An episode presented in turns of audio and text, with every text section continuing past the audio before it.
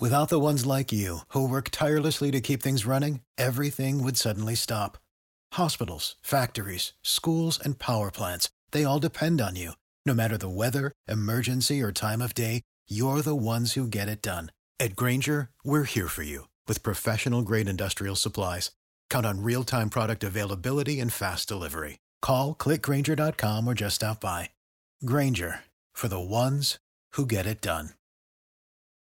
Hot on 5, we're going to celebrate the contributions to the city of Miami, which would have never been incorporated had it not been for the black Bahamians that were here already. With us this morning, we have George Simpson Jr. How are you doing today? Good morning, Rodney. Rodney, I'm a proud Bahamian living in Coconut Grove. The Bahamian presence in Miami still standing. Food, culture, the men breaking the coral rock, planting in the coral, farming techniques. And now in Miami-Dade County, there's going to be an area designated as Little Bahamas because other cities have their Little Italy or Chinatown or Little Havana or Little Haiti. Now we have Little Bahamas in Miami Dade County. Correct. Done by the city of Miami. And Coconut Grove was founded in uh, 1873 and is the uh, oldest permanent settlement in Miami Dade County. An event we're having August the 22nd, next Monday, at the historic Stirrup House at 3242 Charles Avenue. And the purpose of the event having a celebration of Coconut Grove designation as Little Bahamas by the city of Miami. And you said this takes place on Monday? Monday from 12 to 3 p.m. at the Stirrup House. A few quick facts about Coconut Grove, founded in 1873 and is the oldest permanent settlement in Miami-Dade County. The city of Miami itself was incorporated in 1896 with 345 citizens, of which a third were black Bahamian. In Coconut Grove and the surrounding areas, the three oldest houses in Miami. The oldest is the Mariah Brown House, built in 1890, and that's on Charles Avenue. The Barnacle was built in 1891 by Ralph Munroe. Then the Stirrup House was built in 1897. Two of the three oldest houses in the Miami area were built by black Bahamians. And again, the naming of Little Bahamas is going to take place on Monday, August 22nd. Then it's going to be Monday between 12 and 3 p.m at the Stirrup House, which is located at 3242 Charles Avenue. There will be light refreshments that will be offered, and people will then be able to look at the Stirrup House. Some of the special guests who will be there will be Frederick Mitchell, who is the Honorable Minister of Foreign Affairs from the Bahamas, Dr. Enid Pinkney. And we cannot forget that Dr. Pinkney's father cleared out that area in Ojus, which is now the Aventura area. That was a black Bahamian area as well.